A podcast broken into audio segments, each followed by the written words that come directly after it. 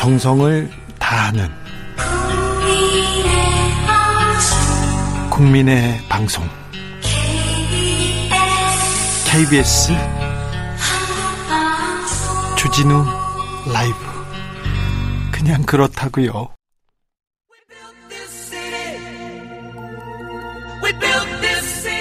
사라진 보수의 가치를 찾겠습니다. 진짜 보수로 거듭나겠습니다. 그러기 위해서 무너진 보수를 근본부터 재건하겠습니다. 대한민국 보수 재건 프로젝트 보수합시다.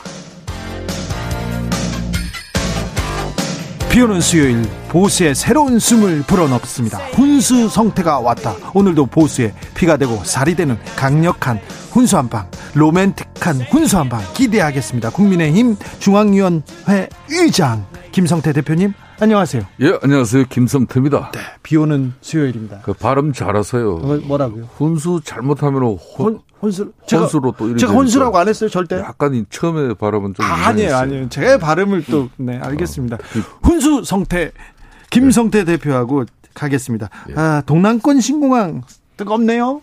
그렇습니다. 이제 국무총리실 검증위원회가 어, 이 김해 신공항 아, 이 공항은 이제 그 동남권 관문 공항의 역할을 수행하기에는 어렵다. 미래 확장성 측면에서 예. 무리가 있다는 그런 판단을 내놓았죠. 예. 사실 이런 게 어떻게 보면은 부산시장 이제 보궐선거 5개월 앞둔 그런 시점에서 이 동남권 신공항 이 하나만 가지고 네. 영남권 우리 보수 정당 지지 기반이 네. 상당히 또 흔들려요. 네. TK와 PK가 이제 이 부분 가지고 또 갈등을 빚게 될 건데. 네, 국민의힘에서도 그렇더라고요. 저는 그런 측면에서 이 공항 때문에 예. 늘 그냥 말도 많고 탈도 많았어요. 예. 청주 공항 같은 경우는 이게 노태우 공항이라고 이렇게 별명이 있잖아요. 그죠? 예. 그리고 저 전라도 무안 공항은 DJ 정부 때의 가장 실세였던 네. 하나갑 공항이라고 이렇게 네. 별명이 있었어요. 네. 그 이런 공항들은 한결같이 뭐 경제성 측면에서는 사실상 공항으로서는 물인데 네. 정치적 하여튼 목적을 달성하기 위해서는 대단히 성공한 프로젝트들이에요. 예. 그래서 이제 이 동남권 신공항 가지고 또 김해 신공항이 또 무산되는 걸 보고 저는 안타까워요. 이 노무현 대통령 때 가덕도 신공항 이 동남권 신공항 문제를 이제 처음 들고 나왔고 네네 그때부터 시작했죠. 이걸 또 이명박 대통령 시절에 가덕도 신공항 계획은 또 철회시키고 예. 무산시켜 버렸단 말인데 예.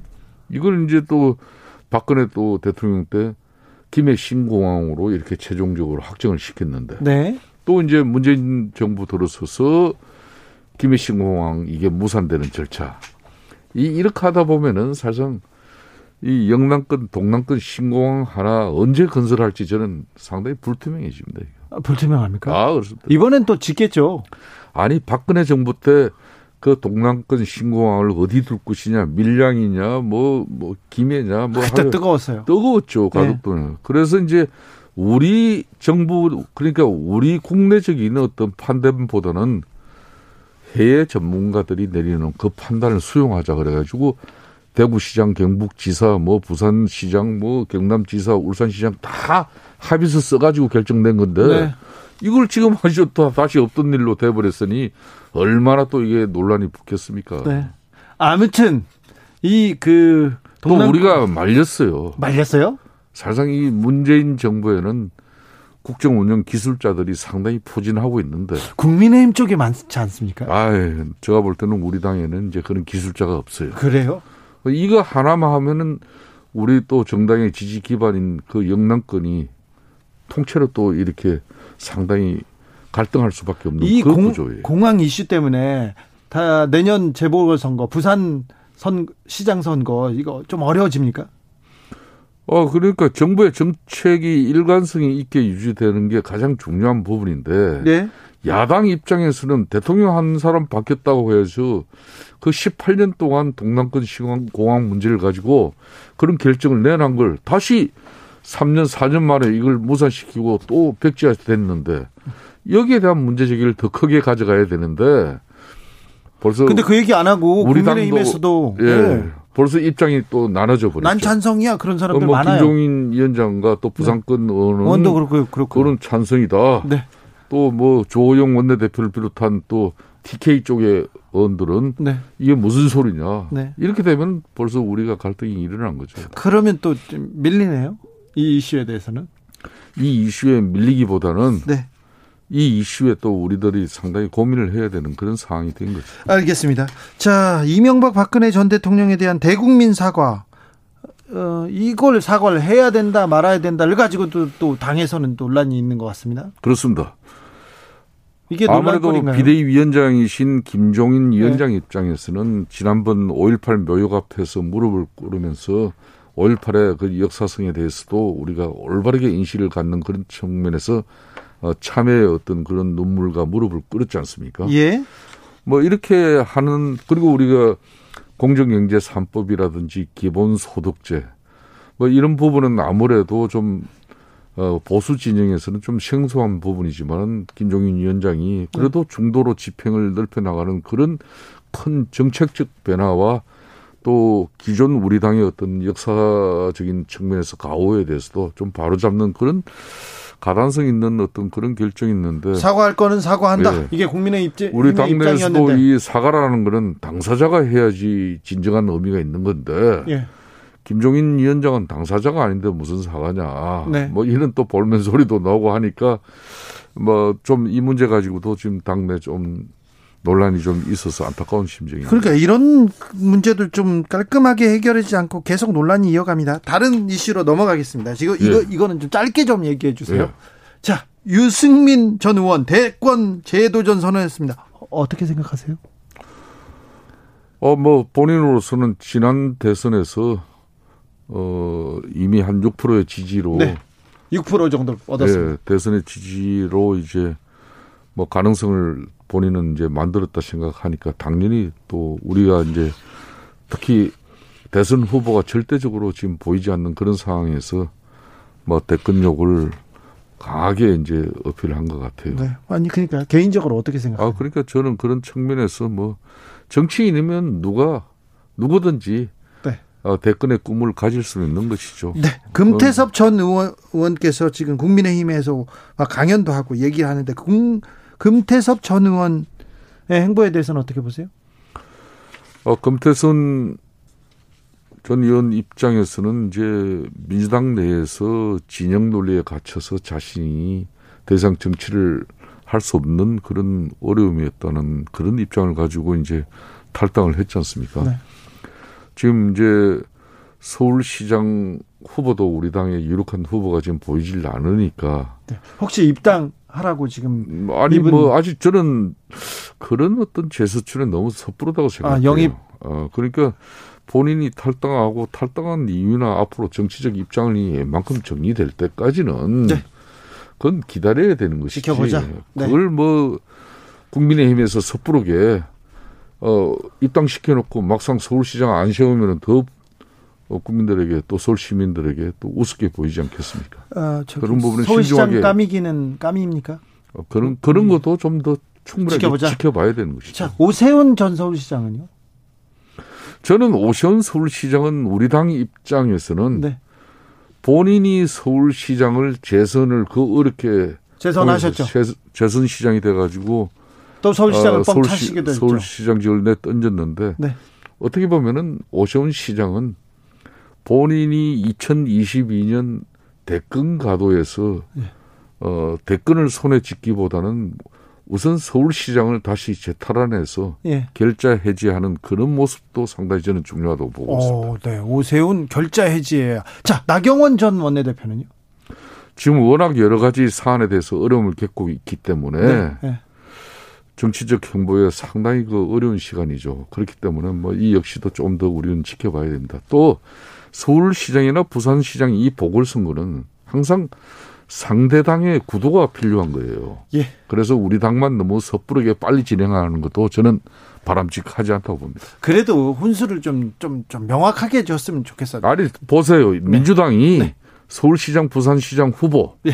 이, 요 앞에 전당원 투표해가지고 이제 후보 내기로 결정해 놓고 그리고 이건 충분하게 시간을 가져갈 거예요. 내년 1월 말이나 2월 초가 돼야 민주당에서 보궐선거 후보들이 가셔야 됩니다. 그럼 맞춤형으로 내자. 그러, 는데 우리 당만 먼저 나가가지고 뭐 초상 치를 일 있습니까? 아, 네. 먼저 내면 초상 치릅니까? 저는 충분하게 초상 치른다고. 아, 알겠습니다. 자, 어, 훈수가 필요한 곳이 있어요. 청와대 그리고 어, 내각도 개각 얘기가 계속 나옵니다. 네. 자, 훈수 성태가 보기에 야 여기는 바꿔야 되겠다. 누구는 좀 이중도 여기는 갈아줘야 되겠다. 이좀 훈수 좀 부탁드립니다. 문재인 대통령께서 국정 이제 4년 차입니다. 예. 어, 여러 가지 뭐 이 국무위원을 비롯한 공직자들이 네. 기강이 해이해지고 네. 또 한편으로는 이제 보통 이때쯤 되면 레인덕이 발생하거든요. 네. 그래서 이제 정책 집행의 효율성도 떨어지고 흔히 말하는 국정 운영이 이렇게 잘 안 돌아갈 느슨하, 시기예요. 느슨하지고. 네. 그 이런 때는 국정 쇄신을 해야죠. 해야죠. 더군다나 뭐 집값 오르고 전월세 문제로 이게 얼마나 고통받고 있습니까? 예. 그리고 검찰 개혁이라는 미명하에 맨날 추미애 윤석열 검찰총장 이 싸우는 거 언제까지 또 지켜봐야 됩니까? 네. 그렇기 때문에 국정 쇄신이 절실한 시기에 1번 타자는 네. 추미애 법무부 장관이 될 수밖에 없는 것이죠. 추미애 법무부 장관은 좀 저 바꿔야 된다. 네. 윤석열 총장은요? 예? 윤석열 총장은? 아, 윤석열 총장은 그는 총장 임기 2년이 법으로 보장돼 있는데 윤석열 총장은 놔두고 자 일단 추미애 장관은 바꿔야 되나 또요. 그 다음에요. 네, 그 다음. 그 다음에 이 자꾸 여성분을 거론해서 좀 그런데 네. 아 김현미 장관. 김현미 장관은 뭐 부동산 정책 또 한 번 또 또 여성이에요. 네, 또요. 강경화 장관. 강경화 장관요? 강경화 장관은 왜요? 강경화 장관 같은 경우도 특히 네. 우리가 애교 안보 분야에서도 네. 상당히 지금 엇박자를 많이 내는 지난번 이수혁 대사 같은 경우 네. 미국 국정감사에서 뭐라 그랬습니까? 한미 동맹 지금까지 70년 했다고 해서 앞으로도 해야 될 이유는 없다. 뭐 이런 이야기를 하면은 네. 한미 간에 지금 바이든 특히 미국 대통령 당선인하고 대한민국하고 이렇게 원만해지겠습니까? 알겠습니다. 계속 또 물어볼게요. 강민규님, 아, 김성태 아, 전 의원님의 솔직한 보수 얘기 좋습니다. 얘기합니다. 또, 또 교체해야 될 사람이 아, 있습니까? 아, 또 여성이에요. 또 누구요? 그 이종욱 여성가족부 장관. 아, 여성가족부 장관. 아니, 내년 4월 7일에 치러지는 이 재보궐 선거를 전 국민이 예? 예. 성인지 학습 교육의 기회로 삼아야 된다. 네. 이 정신 나온 사람이에요. 또 있습니까? 뭐 그 정도만 하죠. 그 정도만 해요? 네. 그럼 나머지는 괜찮게 하고 있습니까? 아 너무 또 뭐 그 인사권자한테 네. 뭐 정치인의 한 사람이 너무 많은 걸 요구해도 안 되는 거예요. 네. 청, 청와대도 조금 이렇게 좀 바꿔줘야 됩니까? 아, 청와대 이제 노영민 비서실장 교체 이야기는 어느 시절의 이야기입니까? 네. 양정철 뭐 전에 뭐 이런 핵심 참모들 쓰시려면은 네. 이때 데리고 써야 돼요. 지금 써야 됩니까? 그럼 정권 말기에는 가장 믿을 사람 데리고 써야 됩니다. 정권 말기에는 가장 믿을 만한 사람을 써라. 양정철을 기용해라. 어, 그렇죠. 그렇게 어. 해가지고 네. 뭐 이런 사람은 뭐 그래도 선거 전문 뭐 그런 기획 능력이 탁월한 사람 아니에요. 예. 뭐 그런 사람들 이야기 들으면은 뭐 대통령이 머리 아플 이유도 없겠죠. 아 그래요? 오히려 정권 말기니까 말기니까 자기 사람들로 아, 네. 네, 마지막 뭐 정치를 해야 된다. 그렇게 봅니다. 그렇습니까? 네. 아, 이거 여성 장관 말고 나머지는 또 그, 괜찮겠습니까? 아 나머지도 있는데 네. 제가 뭐 너무 많이 이야기해가지고 다뭐 네. 수용되어질 것도 아닌데. 네. 어, 수용하려고 노력할 수도 있죠. 그리고 이런 때 예. 제가 한 말씀 건의를 드리면은 예. 이때 이제 국민 통합을 이야기할 때예요. 그렇죠. 예. 예. 그래서 어찌 보면은 대통령께서 예. 지금 굳이 뭐 국회 의원수를 가지고 연정을 해야 될 이유는 없잖아요. 네. 국민 대통합적인 차원에서 예. 이제 허리 말하는 이 정부의 각을 세운 그런 강단 있는 네. 뭐 이런 정치인이라든지 네. 또 사회 운동가라든지 또 학계 교수의 뭐 어? 덕망 있는 분이라든지 네. 그러니까 지금까지는 예스맨들을 많이 차출해서 썼다면은 네. 지금까지는 문재인 정권의 쓴소리 내지 네. 좀 반감을 가지고 한 이야기 이런 분들 중에 하나 네. 많은 분들을 마지막 개각에서 좀 반영하면 좋죠. 국민 대통합을 또 생각하라 이렇게 합니다. 내일 신문에 김성태 여성 장관 4명 해임하라 이렇게 얘기하고 김 김성태 양정철 기용하라 이렇게 신문에 나면 어떻게 하죠? 뭐 괜찮아요. 괜찮습니까? 네. 여기까지 할까요? 예. 보수합시다. 지금까지 원조 보수, 진짜 보수, 김성태 국민의힘 의장님과 함께 했습니다. 감사합니다. 예, 감사합니다. 라디오 정보센터 다녀오겠습니다. 조진주 씨. 정치 피로, 사건 사고로 인한 피로, 고달픈 일상에서 오는 피로. 오늘 시사하셨습니까? 경험해 보세요. 들은 날과 안 들은 날의 차이. 여러분의 피로를 날려줄 저녁 한 끼 시사.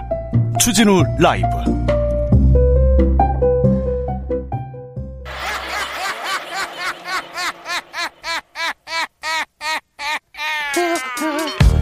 발로 뛰는 기자, 탐구하는 기자, 세상의 질문을 마구 던지는 기자, 기자가 본 오늘의 세상 기자들의 수다.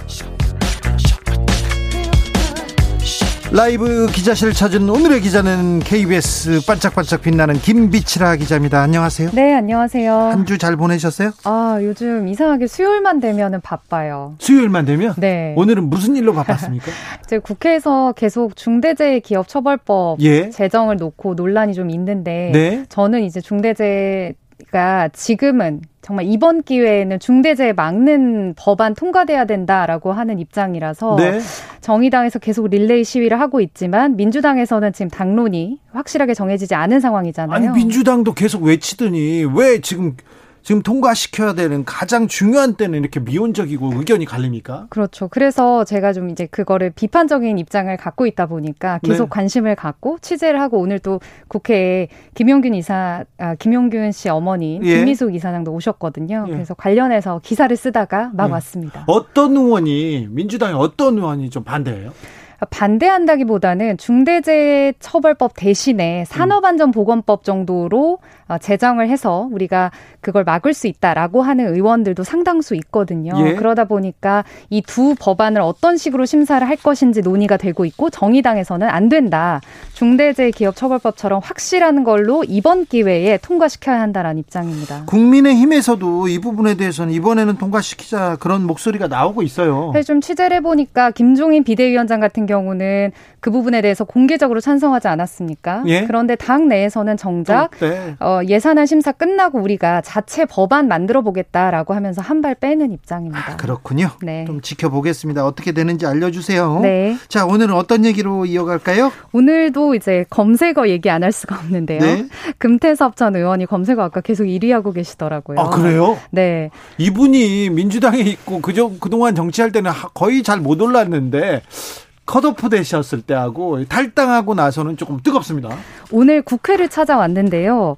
오늘 아침에 금전 의원이 국민의힘 의원들 앞에서 책임감 갖고 서울시장 출마 깊이 고민하고 있다라는 얘기를 했기 때문에 잠시만요. 네. 금태섭 전 의원이 민주당을 탈당했어요. 그런데 국민의힘 의원들한테 가서 어, 강연하러 갔습니까? 네, 이제 강연하러 가서 강연하러 가서 내가 지금 책임 있게 고민하고 있다. 네. 네. 근데 사실 이제 국민의힘 초선 의원 공부 모임이 있었고 연사로 여러 사람들이 이제 얼마든지 초청될 수 있는 상황이었는데 오늘은 강연 주제 자체가 책임의 정치였고 자기가 책임지겠다 또 보수 야권이 어떤 일을 해야 할까라는 얘기를 하다 보니 자연스럽게 그 자리에 참석한 의원들도 질문이 서울시장 출마할 것이냐, 국민의힘 입당할 것이냐로 이어져서 논의의 중심이 그 화제가 됐습니다. 금태섭 전 의원 국민의힘 입당한답니까? 어, 이 자리에서는 일단 입당하는 부분은 안 맞는 것 같다. 이 자리에서 네. 네. 스스로는 이제 민주당 탈당했는데 국민의힘 입당해서 당내 경선하면 국민들 보시기에 어떻게 해서도 별로 좋아 보이지 않을 걸로 보인다. 이렇게 선을 그었습니다. 그런데 국민의힘 라운드에 올라올 준비돼 있느냐라는 또 다른 의원의 질문에는 정확히 어떤 의미인지는 잘 모르겠으나 저는 가진 게 없어서 얼마든지 다 양보할 준비가 돼 있다라는 모호한 이야기를 남겼습니다. 얼마든지 양보할 준비가 돼 있다. 야 이거 웃기다. 근데 사실 이제 입당은 부인하면서도 출마가 결정되면 그렇죠. 구체적인 방법을 밝히겠다고까지 자, 했단 구체적인 말이죠. 아직은 입당하기는 좀 맞지 않는 것 같은데 아 지금 거, 어떤 식으로 이 어떤 식으로 경선 룰이 짜지면 그때는 자, 자기가 어, 양보할 수 있다 이런 얘기를 하네요. 사실 서울시장 선거가 중요하고 선거에 앞서서 반문 연대로는 승리가 어렵다라고 본인이 강의해서 얘기를 한 걸 보면 지금 결국 2011년 박원순 후보 단일화 때처럼 당보다는 시민 후보를 내세우는 모델이 바로 금전 의원이 얘기했던 구체적인 방법이 아닐까 추측하는 목소리가 많습니다. 네.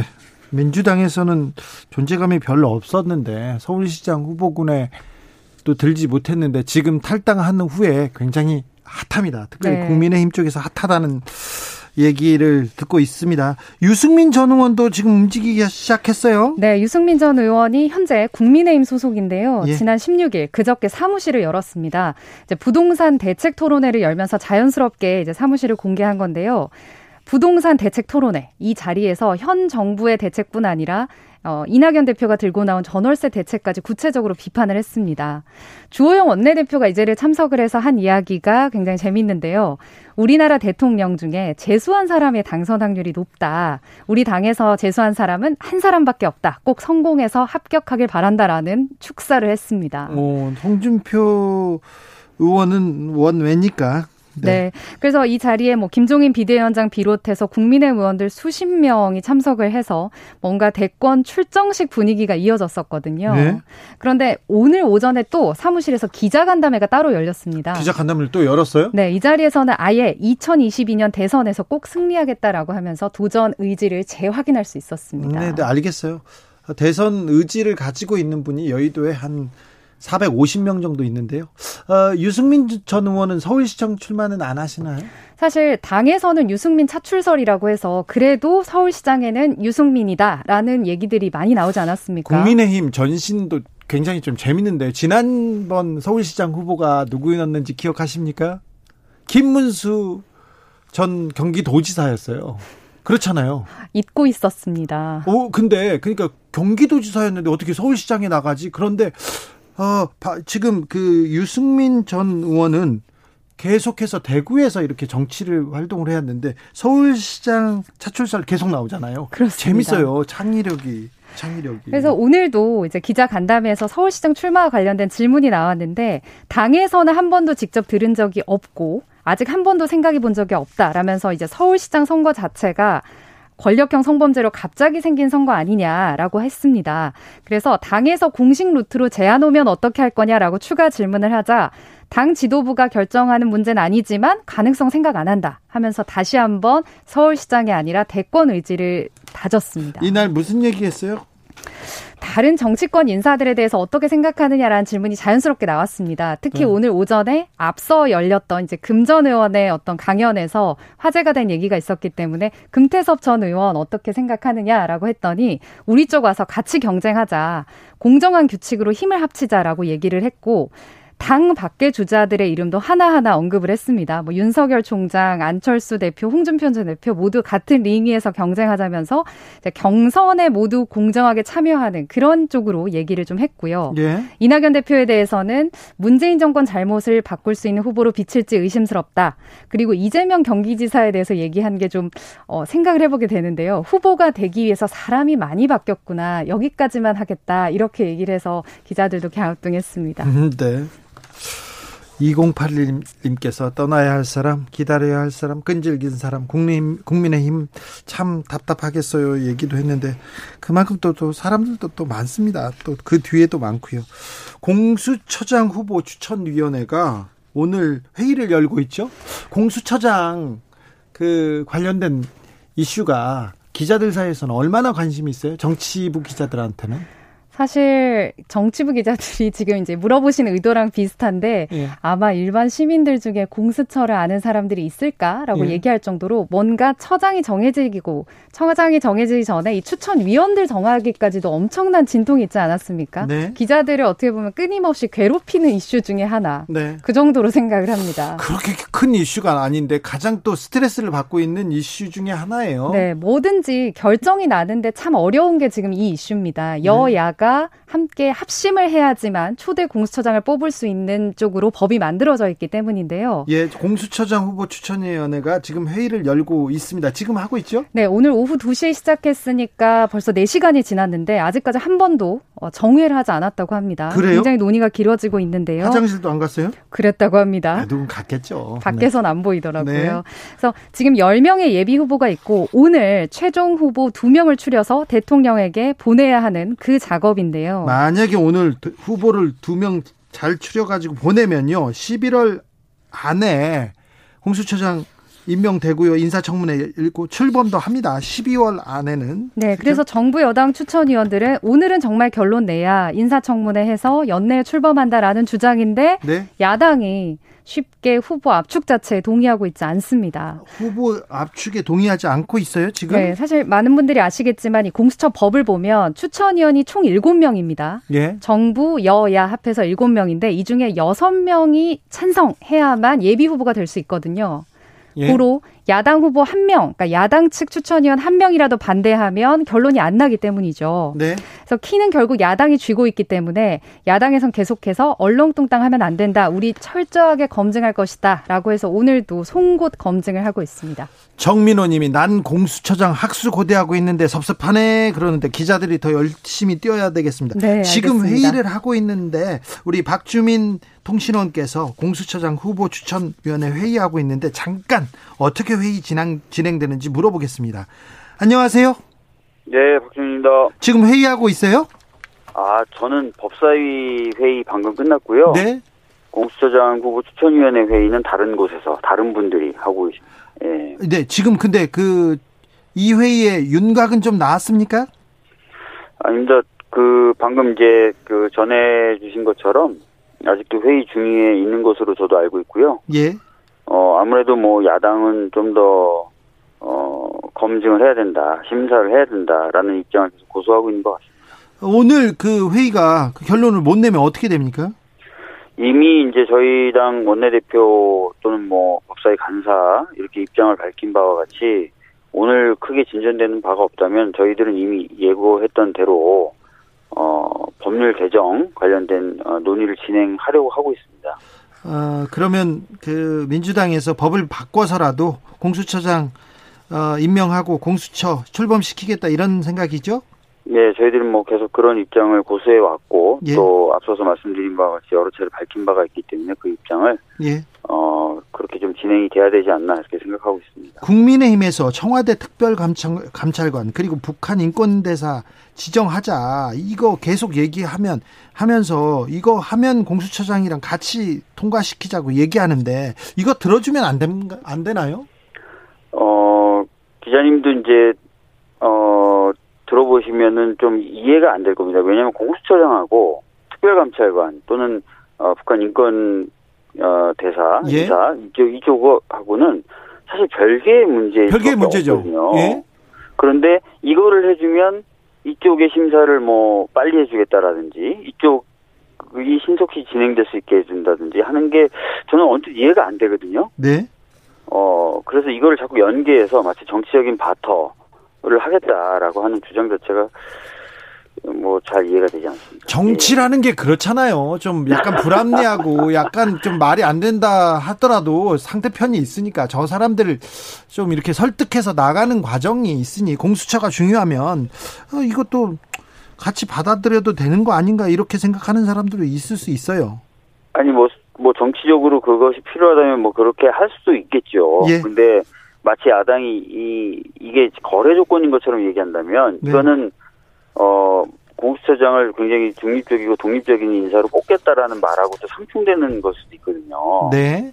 그래서 그런 과연 바람직한가 이런 생각도 하, 게 됩니다. 네, 이지선님께서 7월에 공수처 출범이었었는데 지금 11월입니다. 진짜 속 터져요, 미쳐요, 미쳐 막 이렇게 얘기하는데 음, 공수처장 후보들 검증은 거의 좀 충분히 이루어졌습니까? 제가 이제 들은 바로는 그 공수처장 후보로 거론되는 분들이 네. 굉장히 충실하게 자료를 이미 제출을 했답니다. 아, 그래요? 예. 예. 검증이 그렇게 어려운 것도 아니고 네. 어, 신속히 진행하려면 신속히 진행할 수 있는 상황이라고 저는 들었습니다. 네.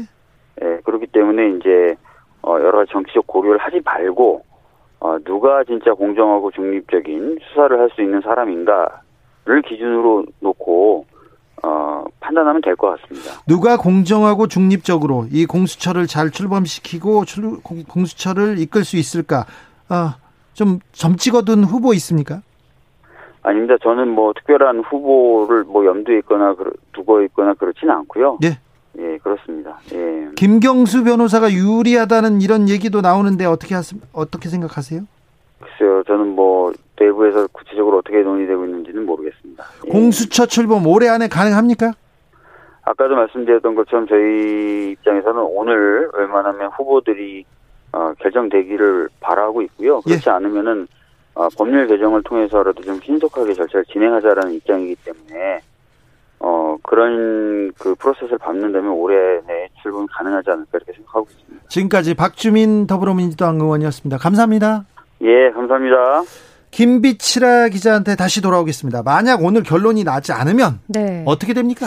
사실 이게 지금 어제 이낙연 대표 같은 경우도 공개적으로 경고를 했습니다. 네. 구체적으로 다음 주에 법사위 소위 열어서 야당의 그 추천권을 없애는 방향으로 개정을 할 것이다. 경고를 했는데 저도 이제 궁금한 게 오늘 만약에 이렇게 해서 어, 다음 주, 뭐, 다다음 번 회의까지 넘어가게 된다면 민주당이 실제 이 초대 공수처장을 결정하는 이 부담스러운 일을 놓고서 법 개정을 실제 할 것인지 아니면 예. 야당과의 물밑 협상이나 이런 작업들을 통해서 또 본질과는 조금 다른 여야의 갈등으로 번질 것인지 참 궁금하긴 한데 오늘 모든 추천 위원들이 저녁 약속을 비롯해서 모든 것들 오후 일정을 다 빼고 지금 참여를 하고 있다고 하니까 끝장 토론이 나서 후보라도 압축이 된다. 그렇다면 저는 조금 가능성이 있다고 보는데 네. 안 되면 여야의 엄청난 갈등으로 빠져들 수 있다고 봅니다.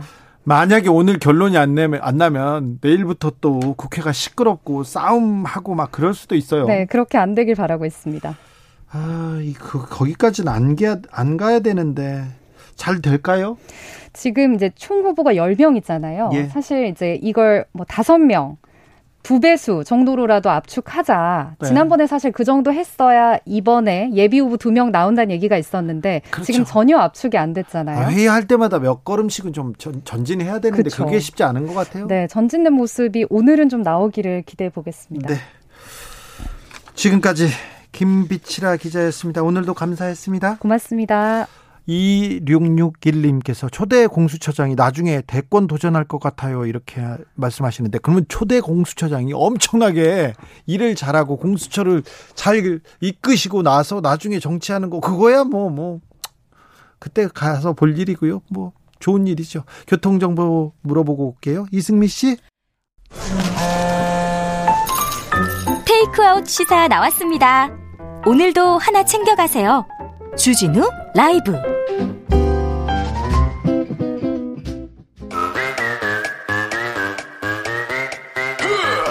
모두 정숙해 주십시오. 재판 5분 전입니다. 재판부 입장하고 변호사들 들어왔습니다. 그럼 사건 번호 1118 오늘의 재판 시작하겠습니다. 양지열 변호사 출석했습니까? 네, 양지열 나왔습니다. 박지훈 변호사 출석했나요? 네, 나왔습니다. 네, 한주 잘 보내셨습니까? 네. 네. 어떻게 보내셨어요? 정신없이 그냥 훅 지나가더라고요. 정신없이 그렇게 바쁘게 어떻게 잘 어떻게 그렇게 바쁘게 사시는지 두 분 참. 양지열 변호사 바쁘게 삽니다. 그렇죠. 그 와중에 책도 쓰고 공부도 많이 하고 운동도 하시고 펜싱도 하고요, 복싱도 네. 하고 참 복, 제가 복싱도 하세요? 요즘 아직 복싱에서 펜싱으로 바꿨죠. 네. 제가 옆에서 보면서 오늘도 대기실에서 네.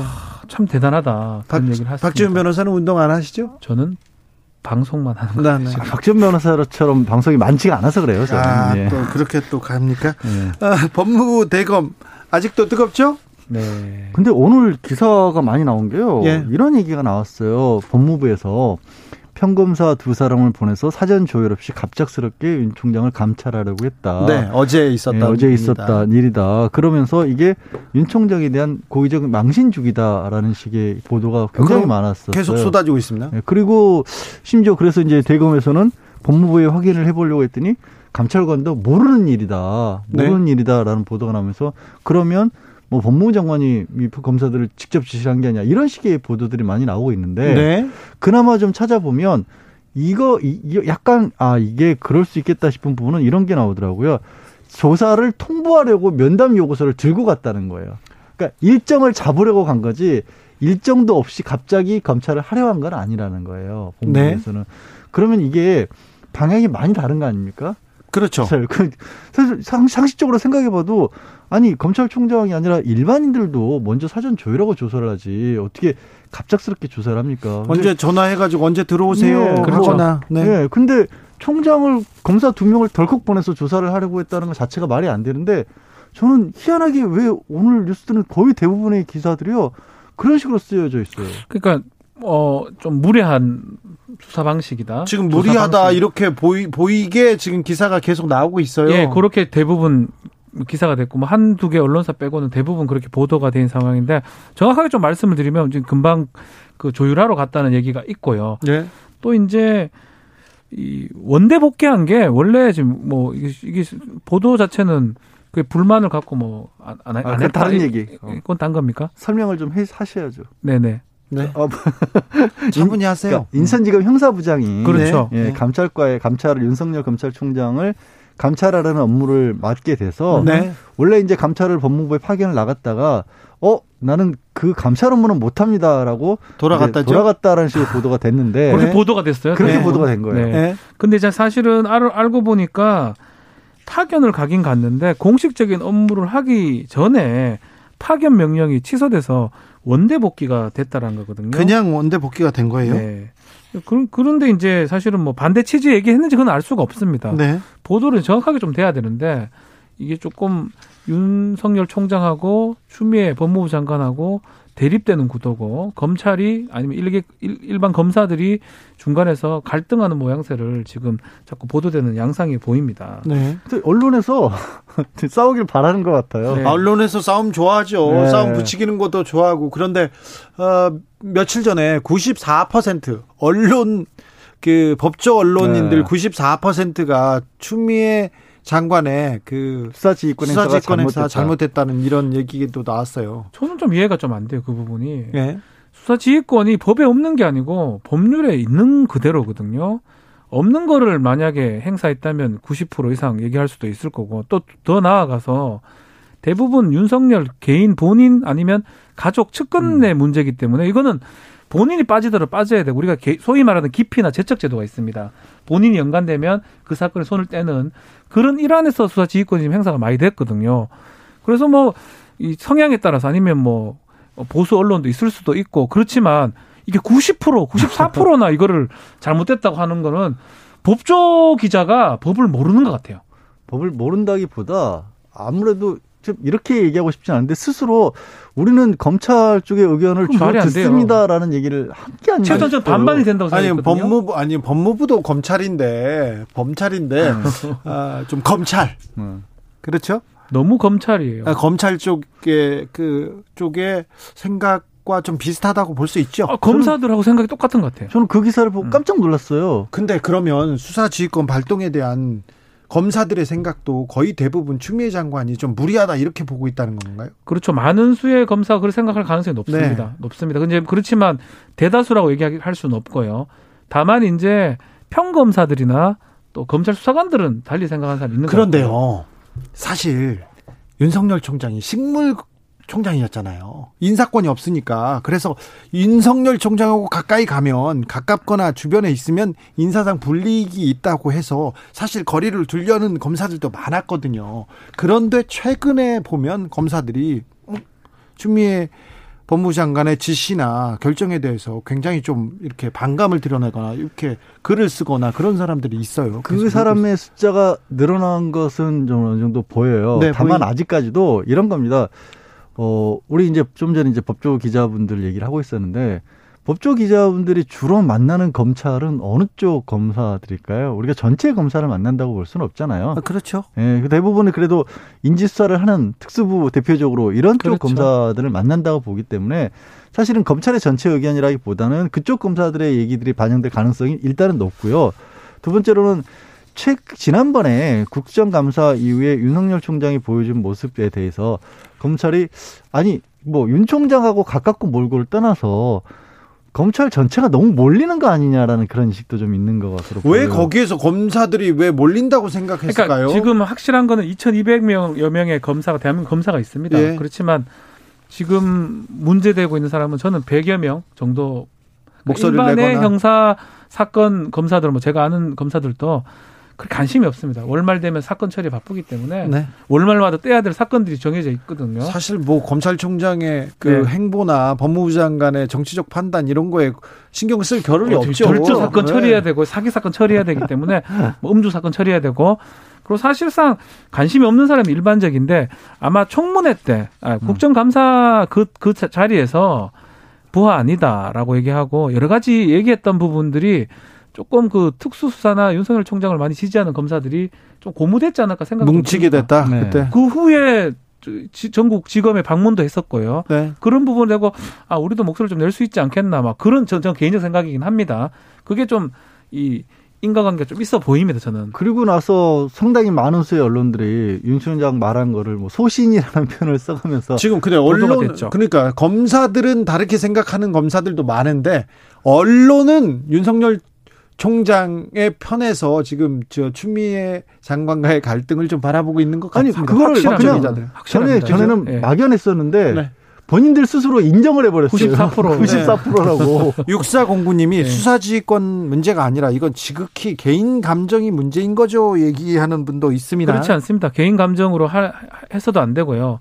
수사지휘권 행사도 할 수 있지만 그 내용 자체가 불법적이고 잘못됐고 개인 감정이면 그건 문제 삼을 수가 있습니다. 네. 그렇지만 계속적으로 얘기하지만 수사지휘권 행사한 부분은 다 그런 거예요. 본인의 측근이나 본인 관계된 사건들입니다. 사실 우리 법에는 판사도 본인 재판을 안 할 수 있도록 돼 있어요. 네. 빠지는 게 맞아요. 수사도 수사하는 사람도 빠지게 돼 있는데 그게 제척 제도라고 우리가 표현하는데 그것을 지금 행사했던 거기 때문에 전체 맥락으로 내용으로 보더라도 그 수사 지휘권 행사가 법무부 장관 수사 지휘권 행사가 저는 부당하거나 잘못해도 보기 어렵다고 생각이 듭니다. 아니 그 부당하다고 보기도 그렇고 좀 이건 과했다고 보는 사람도 있고 그럴 수는 있는데 음. 이게 94%의 제가 그게 이해가 안 된다는 거예요. 예, 예, 예 이렇게 그러니까 다양성이라고 하는 게 없나 봐요. 그쪽 조직에는. 6%는 뭐예요, 근데? 아니 근데 6%. 저, 제가 그래서 법조 기자들한테 물어봤는데 물어봤는데 아니 다 윤석열 총장이 잘했다. 법, 법무부 장관이 잘했다가 아니라 수사지휘권 이거는 좀 잘못됐잖아요. 이게 법조 기자들의 생각입니다. 이게 검사들의 생각. 권이 뭔가에 대해서 그 뭐. 분들이 어떤 근거와 어떤 규정을 가지고 그 생각을 하게 되는지가 듣는 얘기가 평소에 그렇죠. 아, 무튼 검사들도 이 정도의 확률은 안 나와요. 안, 그 정도 안 나오죠. 제가 말씀드리지만 특수 출신 검사들 이른바 내부 게시판에 1번부터 답, 답 달았던 커밍아웃 검사 그런 분들은 몰라도 일반 검사는 그렇지 않습니다. 94%안 나옵니다. 자, 다음 재판으로 넘어가겠습니다. 한동훈 검사장과 6탄전을 벌였던 정진웅 차장검사 첫 재판이 이번 주에 열립니다. 네, 이게 참 그렇습니다. 다른 것보다도 독직 폭행으로 기소한 게 맞느냐 가지고 또 독직 폭행으로 난또 기소되는 경우 또 정말 정말 아니, 독직 폭행이란 말 자체를 네. 정말 저는 솔직히 사법시험 준비할 때도 못 들어봤어요. 저는 저 제가 취재할 때 네. 충무로에서 한 취객이 취객이 식당 앞에서 이렇게 행패를 부리니까 그냥 술이 취해서 좀 있었어요. 근데 경찰이 오더니 잡아가려고 이게 수갑을 취해서 잡아가려고 하는데 이분이 술 먹은 분이 좀 대응 대항을 했어. 네. 그랬더니 네. 이 경찰이 화가 나서 때린 거예요. 오. 어. 때렸는데 너무 세게 때려가지고 그 지나가던 사람이 이건 과하다면서 말리니까 계속 때려가지고 음흠. 그걸 찍어서 저한테 보냈어요. 아, 그건 잘못했죠. 그거 그래서 제가 가서 이게 뭐 하는 거냐 이렇게 따졌는데 그분이 저한테 그 경찰이 뭐라고 네. 하는 줄 아세요? 앞으로 이 관내에서 술 마음껏 먹게 해주겠다 이렇게 얘기하는 아. 거예요. 그래가지고 제가 감찰실에 감찰실에 독직 폭행 같은 해가지고 제가 이거 이거는 처벌해야 된다. 그때 음. 독직 폭행이라는 얘기가 그게 몇년 전 얘기예요? 15년 정도 됐습니다. 그리고는 안 들어봤어요. 그러니까 왜냐하면 생각해봐서 좀 예를 드신 게 정말 그것도 그때도 음. 놀라운 일이었고요. 경찰이든 누구든지 간에 피의자한테 통력을 행사한다는 건요. 지금으로서 영화에서밖에 못 찾아보는 얘기예요. 그럼요. 그러니까 그럼. 과정 자체가 이거잖아요. 권한을 남용했다라는 거거든요. 그렇죠. 그러니까 이게 왜 들어왔냐면 옛날에 진짜 옛날에 고문 같은 고문 같 이거 막으려고 한 건데 음. 네. 그때 당시 상황이 그건 맞아요. 직무수행 과정인 건 맞았고 네. 그다음에 수사를 담당하고 있는 사람도 맞았고 뭐 폭행은 몸만 스쳐도 폭행이잖아요. 법적으로는 사실 신랑만 네, 네, 버려도 네. 폭행이니까 맞는데 과연 이거를 그런 관계라고 볼 수 있냐. 부장검사가 검사장을 상대로 해서 좀 전에 얘기한 것처럼 취객 상대하듯이 일방적으로 폭경을 행사했다고 볼 수 있을까. 그리고 그 당, 그 상황이라든지 또 대상을 봐야 돼요. 상황이 공무집행을 특히 압수수색을 하는 집행할 과정이었고 그 대상자는 누구냐면 아마도 압수수색 영장을 가장 많이 받던 사람 중에 하나일 겁니다. 예. 집행했던 사람 중에 네. 하나. 검사장 출신의 한동훈 검사입니다. 네. 그 사람이 집행을 당하는 입장인데 그 두 사람 간에 일어났던 그 내용은 아직 진술들이 아주 뭐 엇갈려요. 엇갈리니까 음. 재판을 해야 이제 확인할 수 있을 것 같지만 일단은 그런 상황에서 이렇게 갑자기 기소가 되고 직무 배제까지 얘기가 되고 오히려 저는 이 생각이 자꾸 들어요. 제가 이 생각을 하지 않을 수 없는 게 정진훈 검사 지금 뭐라고 했냐 보니까 채널A 검언유사 사건 주인 검사예요. 예? 차장 검사 내려가긴 했지만 네. 강주에 이거를 막기 위해서 조직적으로 움직인 거 아닌가 이런 의심이 들 수밖에 없는 상황이에요. 어떻게 검사들이 지들 검사들끼리 몸싸움한 몸, 추태 같은 모, 모양을 했는데 그걸 독직 폭행의 이름으로 지들 검사 선배 한 명을 기소를 한다? 저는 사실 검사 조직 생리를 이해를 못 봤을 때 이해가 안 되거든. 김학이 그렇게 기소 안, 했, 안 했지 않습니까? 아니 그런데 이건 그 또 검찰에서 이 건 가지고는 진짜 절반이 쫙 나눠지어요. 독주 폭행이 맞다? 맞다는 사람이 바, 있고요. 음. 아 아니다 이건 너무하다 공무 집행관 음. 이건 완전히 나눠 있는 거 같아요. 그러니까 그걸 빨리 판단해서는 안 되죠. 한동훈이 된 다음에 판단하는 게 맞죠. 아, 정상적인 검, 전 제 생각입니다. 이거는. 네, 재판장님 그렇죠. 네. 개인 제 생각인데 그런 거라면 이렇게 의견입니다. 의견이 분분되고 자기 검사 안에 검찰 조직 안에 구성원의 문제고 공무 집행 과정에서 일어났던 문제거든요. 그렇다면 한쪽이 뭐가 잘못됐다고 빨리 기소를 하는 게 예단을 형성하는 거예요. 그러니까 그거를 검사 검사가 한다는 이해가 안 되는 문제가 거죠. 있으니까 이거는 공수처에서 처리해야 되는데. 그러니까 그래서 이제 뭐 감찰도 한번 해보겠다는 이게 네. 그래서 나온 거죠. 그런데 그렇죠. 여전히 이제 고검 감찰부장은 이게 내부에 다른 의견이 전혀 없었다. 이게 또 이것도 놀라워요. 말이 되나요, 그게? 그렇게 이견이 있어야 될 텐데 이거는 좀. 이견이 없다는 게 말이 안 되죠, 사실은. 자, 이상한 네, 이상한 게 아니라 그런 얘기를 하고 있습니다. 자, 음, 두 사람의 육탄전 과정에서 나온 나온 또또 파열음입니다. 한동훈 방지법. 휴대전화 비밀번호 제, 제출 강제 강제하는 것은 위헌이다. 이것도 또 법률가들 사이에서 논란이 분분합니다. 저는 이거는요. 이게 왜 이런 얘기가 나왔는지는 그러니까 알, 들어가야 알겠어요. 돼요. 네, 그러니까 네. 뭐다 알려졌으니까 한 검사장이 본인의 휴대전화를 열어주지 않고 있기 때문에 네. 영장이 발부가 됐는데도 불구하고 네. 조사가 안 돼요. 우리가 보통 집이나 사무실이라면 문 따고 들어가죠. 네. 근데 문제는 이거 문을 딸 방법이 없다라는 거 아니에요. 네, 이제 이게. 점점 디지털 시대여서. 그러니까 이게 그러면 한 검사장도 그렇지만 나머지 사람들도 이거 안 열어주면 예를 들어서 휴대전화로 몰래카메라 뭐 불법 촬영을 했다. 안 열어주면 앞으로 수사 못하는 거 아니냐 이런 걱정을 할 수가 있는데 거기에 대한 고민은 시작해야 됩니다. 시작해야 그렇죠. 맞는데 문제는 그걸 그러면 그 사람의 입을 입을 열도록 해라. 이거는 저는 안 된다고 봐요. 그렇죠. 이거는 좀 말하게 비밀번호를 털어놓게 만들어라. 이거는 안 된다고 봐요. 근데 저는 뭐 좀 다른 방식의 논의가 좀, 좀 하고 싶어요. 뭐 네. 뭐 조주빈 같은 경우도 사실은 휴대전화 비밀번호 얘기를 안 해서 수사가 상당히 진척이 안 됐었던 부분도 네. 있거든요. 또 그리고 이 외국 법례는 어떤 게 있냐면 테러 같은 것 때문에 테러가 직접 일어나고 있는데 이 휴대전화를 빨리 열어야지만이 생명을 구할 수 있잖아요. 국민의 생명. 그래서 그 법들이 있었고 그 중에는 뭐 독일이나 이런 데 위헌이 됐던 것도 있습니다. 여러 가지 입법이 좀 존재하고 있는데 그거에 대해서 이 추미애 장관이 검토를 해보라 지시를 했는데 이걸 지금 프레임이 싹 바뀌었어요. 아니 근데 그그 국가 안보나에 네. 대해서 그런 논의는 시작돼야 돼요. 이제 뭐, 디지털 시대지 않습니까? 아니 그렇죠. 근데 이거를 갖고 한동훈 또 검사가 뭐 이게 뭐 위험이다 이런 얘기 본인 한 것도 그걸 뭐그 변론을 하더라도 저기 한동훈 근데 거기 그 앞에 이런 논의가 시작돼야 되는데 그 앞에 한동훈 이름을 넣었어. 그 부분은 저는 사실 그게 그 부분이 괜히 괜히 좀 몰라 조주빈을 시작됐으면 오히려 그렇죠. 성범죄 네. 더 좋았을 것 같긴 한데 저는 그걸 떠나서 한동훈이란 걸 왜 넣냐면 고위 검사입니다. 아주 고위 검사고 압수 영장을 수만 장, 수천 장을 했던 사람일 거예요 아마. 그 사람이 이것을 거부할 때 아마 그런 것 때문에 한 걸로 보입니다. 그리고 뭐 이걸 맞고 저는 입을 연다기보다는 좀 가중처벌하는 거거든요. 가중처벌 그런 거는 좀. 아, 저, 저 뭐 개인적 생각으로 저는 그게 이제 모든 뭐 휴대전화를 여는 건 아니지만 어떤 특정 상황에 대해서는 좀 가능하게 해야 되는 거 아니냐. 고민을 시작해야 됩니다. 속보입니다. 고위공직처 고위공직자 범죄수사처장 후보 추천위원회가 최종 후보자 선정에 실패했다는 실패했을 것 네. 같아요. 예. 속보를 알려드립니다. 후보자 10명을 상대로 자료를 검토한 후에 최종 후보자 선정을 위해서 세 차례 표고, 포결을 했는데요. 위원 6명 이상의 동의를 얻은 후보자가 나오지 않았다고 합니다. 그래서 최종 후보자를 선정하지 못하고 사실상 활동을 종료한다고 합니다. 예견된 예견된 그대로죠. 어, 그러면 네. 공수처장, 공수처의 미래는 어떻게 이게 되나요? 우리가 얘기했잖아요. 국민의힘에서 공수처를 위헌이라고 생각하는 이현 변호사를 위헌으로 이게 라임이 좀 맞죠? 네. 위헌, 이현, 위헌으로 선정을 했다는 것도 문제고요. 네. 그 중에 뭐 성모 변호사 같은 경우는 괴물이다. 괴물의 수장이 된다.